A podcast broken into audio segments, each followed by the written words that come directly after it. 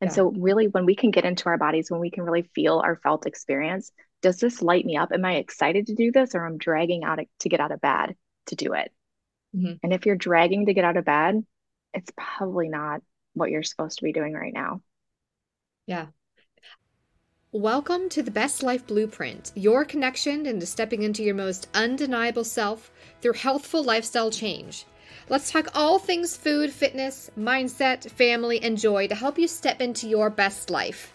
I'm Megan Hanson, registered nurse, integrative nutrition health coach, bikini bodybuilder, and triplet mama. Let's have some fun. Well, thank you so much, Ms. Carah Elizabeth. So, we're going to be talking to you about all the amazing things that you do and how you help amazing women from all over and kind of tell us about all that.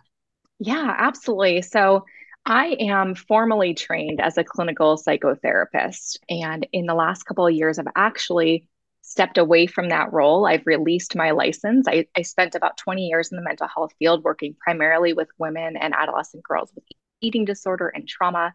And I just felt that the field was no longer serving me or my clients well.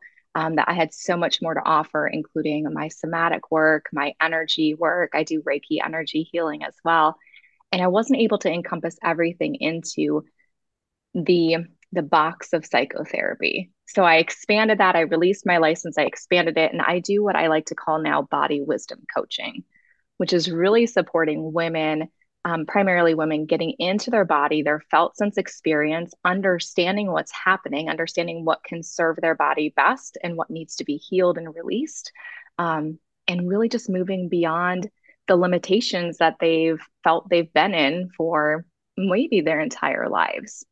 Wow, that's amazing. And I feel like that's so needed for so many women across this country. What would be like the typical woman that would come see you? What kind of of trauma or experiences do you feel like a lot of women need to be releasing? Yeah, absolutely. Right now, a lot of who I'm working with, a lot of who's been called to me or who's been coming into my realm have been really highly functioning women with these big careers, either entrepreneurs or just in big careers in general, feeling the need to have this shift.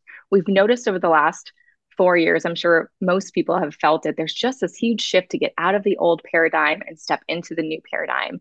And that new paradigm really is self directed versus this ideal or this map that we all grew up living by. We're now feeling more self directed, myself included. Like stepping outside of where my formal education is and building something that feels good for me rather than just staying in something that was highly successful, that was productive, that made sense, but didn't feel good. Yeah. I found so many just with my own experiences. I've I've found so many parallels between building my own health coaching business and my own health journey that I've undertaken. And mm-hmm. it's so amazing. And I love that you brought up the idea of, of releasing things that no longer serve you, because I feel like that mm-hmm. is such an important thing to wrap your head around, but also it can be one of the hardest things because I had a career in, in nursing and bedside nursing was a full decade's life work for me. And it was mm-hmm. very comfortable. And I'm sure you can relate to the fact that you had a very steady income and it was a good income. And yet, mm-hmm. for me to say that's not serving me anymore, I am not my happiest self when I show up and I swipe in and I swipe out. And yes, am I good at my job? Yes. But am I living to my most potential? No. And that's mm-hmm. that was really hard for me to do and take a chance at leaving the bedside. But I find that there were so many rewards to that as well. Absolutely. And that's ultimately what we need to really recognize or even just feel within ourselves of like, if we aren't feeling our best, yes, we can be highly successful. Yes, we can be doing a great job at what we're doing, but we're not even serving that population to the best that we could because we're not taking care of ourselves first, because we're just going through motions. And we can because it's something that's innate within us. We can go through those motions and be really productive and be really skilled at that. Mm-hmm. but we're not connected to ourselves and then that that limits our connection to other people. So when you talk about body wisdom and helping women connect to themselves what are some ways that you help women do that? I'm sure there's a lot but what are like the basic kind of steps to connect to yourself Absolutely. The first step we always start with, I use a lot of the ch- the chakra system. I'm not sure if you're familiar with that or if your your community is, but I work a lot with the chakra system and really working and starting in that root chakra, which is all the basics, the basic human needs. Are you getting enough sleep? Are you eating a, a balanced diet of of whole foods and vegetables and things that are going to serve your body? Are you getting enough fluids? Are you getting enough movement in your life? And how are you moving? Or are you just jumping out of da- bed and going through the motions of your day not even conscious and present with it? So really the first step for anything uh, of us any kind of healing in my perspective in my opinion is are my basic needs met? Yeah and we really go through and maslow's maslow's hierarchy right of like yes you can be performing to a certain mm-hmm. degree, but actually, are you performing well because you're not meeting your basic needs? Mm-hmm. Absolutely. And it's just, it's always knowing that we can. I mean, how many practitioners, how many nurses or doctors or, or for me, therapists have I seen that are giving this great advice and these great tools and supporting people? and then they're just run down, burnt out, not taking care of themselves. And so there is a disconnect. And maybe the clients can't really understand what the disconnect is, but they feel an energetic disconnect there. So then their progress is also delayed because of our own. And then that's our responsibility. One of my favorite, I'm sure it was the TikTok because I love all the um, one of my favorite videos was somebody interviewing some very high functioning physicians across the country mm-hmm. and like, hey, what have you had to eat so far today? Maybe it was like 10 o'clock or 11 o'clock in the morning. And most of them either just had coffee, maybe they were lucky to have a protein bar. Mm-hmm. And it's like, how are you fueling yourself to be in this high demanding job? Mm-hmm. And so it speaks so much about just the the importance of self-care and I love that it's I didn't realize it was World Mental Health Day today. So oh yeah. an amazing conversation to be had uh, because I talk with so many and work with a lot of healthcare providers that give their give their all to their patients and the people they serve, but yet they aren't making room in their lives for their own needs. Mm-hmm. Absolutely, absolutely. So once you help people kind of connect to their basic needs and you've you've met their basic needs, like where do you go from there? Yeah, so once that happens, Megan, a whole slew of stuff opens up and they start feeling things that they hadn't been feeling before and, and memories start coming up or emotions start coming up. And that's when we move into that next layer of being is, is that emotional body. And we start to feel, okay, we, we haven't been eating or we haven't been sleeping. We've been keeping ourselves so busy because we've been avoiding this part of ourselves. But this part needs to be healed. It needs to be seen. It needs to be loved. It needs to be held. It needs to be cared for so it can move beyond, so we can move beyond and transcend it. So that's really what we move to next is going to be that emotional piece of like, what were the core wounds or what were the things that were preventing us from taking care of ourselves in the first place? Yeah. Do you find this is the harder mm-hmm. step for some people to acknowledge some traumas? Yeah, absolutely. Because a lot of us don't so a lot of people don't relate to the term trauma. Oh, I didn't have trauma. I wasn't abused. I wasn't neglected. I wasn't X, Y, and Z. Like I didn't, it wasn't traumatic. My life was fine. Because that's how we kind of grew up. And so when we start using the term trauma, which I don't always use for people because it's not always relatable, it's a little bit more well known now. We have a lot of TikTok and Instagram opening up this space of trauma, but there are also people that really don't want, they don't want to have trauma so they don't want to use that word. And so we just identified talk- with it. Mm-hmm. What do you like to use then? So we just talk uh, emotional experiences. Okay. Oh, I like that. You know, yeah. I mean, keep it broad.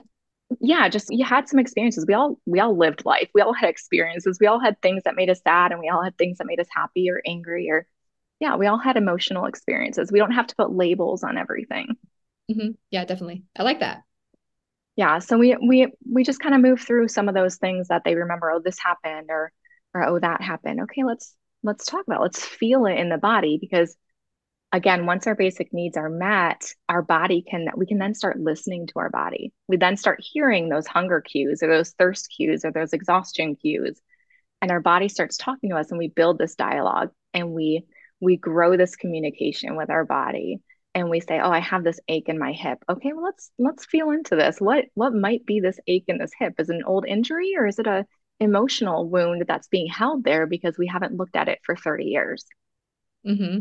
I love, I'm just get kind of dipping my toes. I call it like the woo woo world. I'm just dipping my toe a little bit more and more as I'm going through all of my own health stuff and working on my own mental health and wellness. And like, I just got into like energy healing and mm-hmm. I have had like some tarot cards, just uh, like yeah. little, little things. So it's, it can be kind of a hard concept for a lot of people to grasp if you're not used to it. But I think mm-hmm. it can mm-hmm. be incredibly powerful to almost like relinquish control to a degree, just to be open to something mm-hmm. of that almost spiritual nature.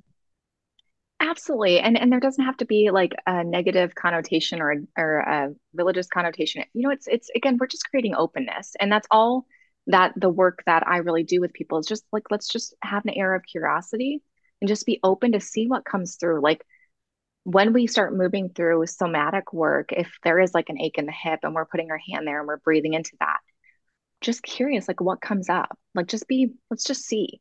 Well, this memory is coming up and I have no idea why. It doesn't have to make sense. We're just creating an openness to let this memory come up and to be felt. And we move through that felt experience of it. And and often we're allowed, we're able to then allow it to pass through versus resisting it and then holding on tighter to it. Mm-hmm. I love it. It's like a full blown, almost like a, a, very physical therapy session, if you will. Mm-hmm. Absolutely. Yeah. It's the, the, the field of somatics. And it really is just that, that connection between mind and body and letting, letting the body speak more than the mind um, creates meaning for. That's great. And you mentioned working with people with disordered eating or eating disorders. Mm-hmm. And how do you feel like the emotional experiences, how that contributes to disordered eating? Yeah, it's it's a hundred percent the experience. The eating disorder is never about the food, just like the smoking or the alcoholism or anything else, the depression, the anxiety. It's never about, it's just a symptom. The eating disorder is really just a symptom. But again, because the eating disorder has the potential to take our life, we have to stabilize. So all those years I worked in eating disorder treatment centers and with the within the field, we can't do any of that emotional experience work until we know the body is capable of sustaining life. So we have to be stable nutritionally and medically before we can open up because the body will always just try to keep life, keep us alive. It's going to shut down certain processes that are not deemed as necessary to reserve the the energetic output to keep our body functioning. That's amazing. And I how prevalent do you think eating disorders and disordered eating truly is? Oh, I think we all have an element. It's a spectrum. I think we all have an element of disordered eating. Absolutely. I mean, in, in our society just plays off of that with all the different fad diets or all the different weight loss shakes or programs or energy drinks or or fast food like we all have an element there is no perfection either megan like we're not here to be perfect eaters like we're not here to be perfect at anything it's just can we retain the health of our body? Can we acknowledge oh i've had too much fast food. Let me have some have a salad or have some whole grains instead for once. Mm-hmm. yeah. I just recorded something about the idea of of balance is essentially baloney and that you shouldn't chase perfection or that ideal balance because you're never going to find it and it's just going to stress you out. And i love to think about how about we chase excellence? And we we chase self-care and treating ourselves well and i think we put a lot of pressure on ourselves to find the balance because it's very it's a very catchworthy phrase but i don't think it exists no i think it's more of a harmony i like to instead of using the term balance either i like to be let's be in harmony in harmony with the body, in harmony with the mind, in harmony with the seasons, the cyclical changes of our body and and all of that. Just let's let's have some harmony here. Yeah, that's a beautiful word. I like that word. Can you make some t-shirts? That sounds nice. There you go. so yeah so you mentioned working on like the basic needs and then working with like emotional experiences did i say that right emotional experiences mm-hmm. yeah um, and then so is there like another tier or another layer that you work on after that Yeah, absolutely. If if an individual is seeking a shift or they're an entrepreneur or they're in a business, then again, a lot of the times the next step for them is going to be moving into that business aspect of like, okay, so we've we've had some resolutions. We can now see maybe how these have prevented us from stepping into roles, whether that's a promotion or or starting a business or growing a business. We can see how those past experiences have influenced how we then move forward. So then we move a little bit more into that structural or that that business mindset aspect of the the work that I do with them. So again, we can bring harmony between body and business and we can have this balance, this harmony with those aspects of of their life if they're interested in doing that. Nice. And going mm-hmm. through all this work with people and I'm sure a lot of times you take a few minutes to reflect on your yourself and your own health and wellness and journey. Like what do you find currently is your biggest challenge just in your own personal life? Oh, I mean that's that's a great question because it's been a it's been an interesting year for me. So currently, I mean, I'm at I believe in cycles and I believe in seasons and as women in some of the woo-woo world, we recognize that women go through 7-year cycles. Mm-hmm. And so mm. I began my 7 my final year of a cycle in April. So I'm halfway through it and it's been a doozy of a lot of closure and a lot of endings and this as we normally see. So this aspect of like what my next step is, because all of this culminates in April next year when that this this year ends and the seven year cycle ends. My son actually turns 18 in February, so he graduates in May. So there's just a lot of transition, a lot of closure, a lot of change right now, and it's it's overwhelming personally. And then to in my business as well. So I've actually taken a lot of break. Like I still have my clients, but I haven't been selling a lot for or or even marketing myself a lot because there's so much my energy in figuring out this next stage of my life and what my business how this is going to shift my business even that it's just uh, embracing the silence and the stillness and the closure and being open to what's what's coming up next there's so many ideas um, yeah. I love the idea of honoring the season you're in and that you're going to have like push seasons to where you're putting a lot of attention on one thing and then you might have some seasons that that's not for you and you're pulling back mm-hmm.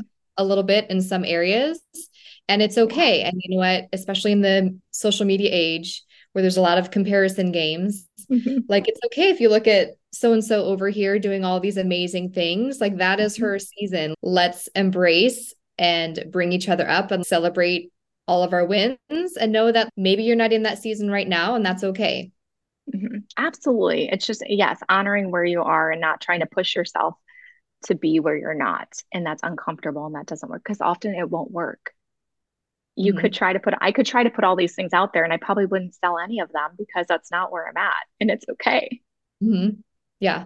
I'm getting more into the energy of like you said, if you force yourself to do something, it might not be successful because you're going to put out an energy mm-hmm. that people are going to read, whether you know it or not. Yes, absolutely. And they're not going to understand. They're not even going to understand what that energy is. They just know that something's off in this mm-hmm. offer, off in this this sales yeah, page. True. So okay, so the idea of a seven year cycle is new for me. Like, where does the seven come from? So we as women are a yin energy, and men are yang energy in Chinese medicine, right? And so the number seven is the yang.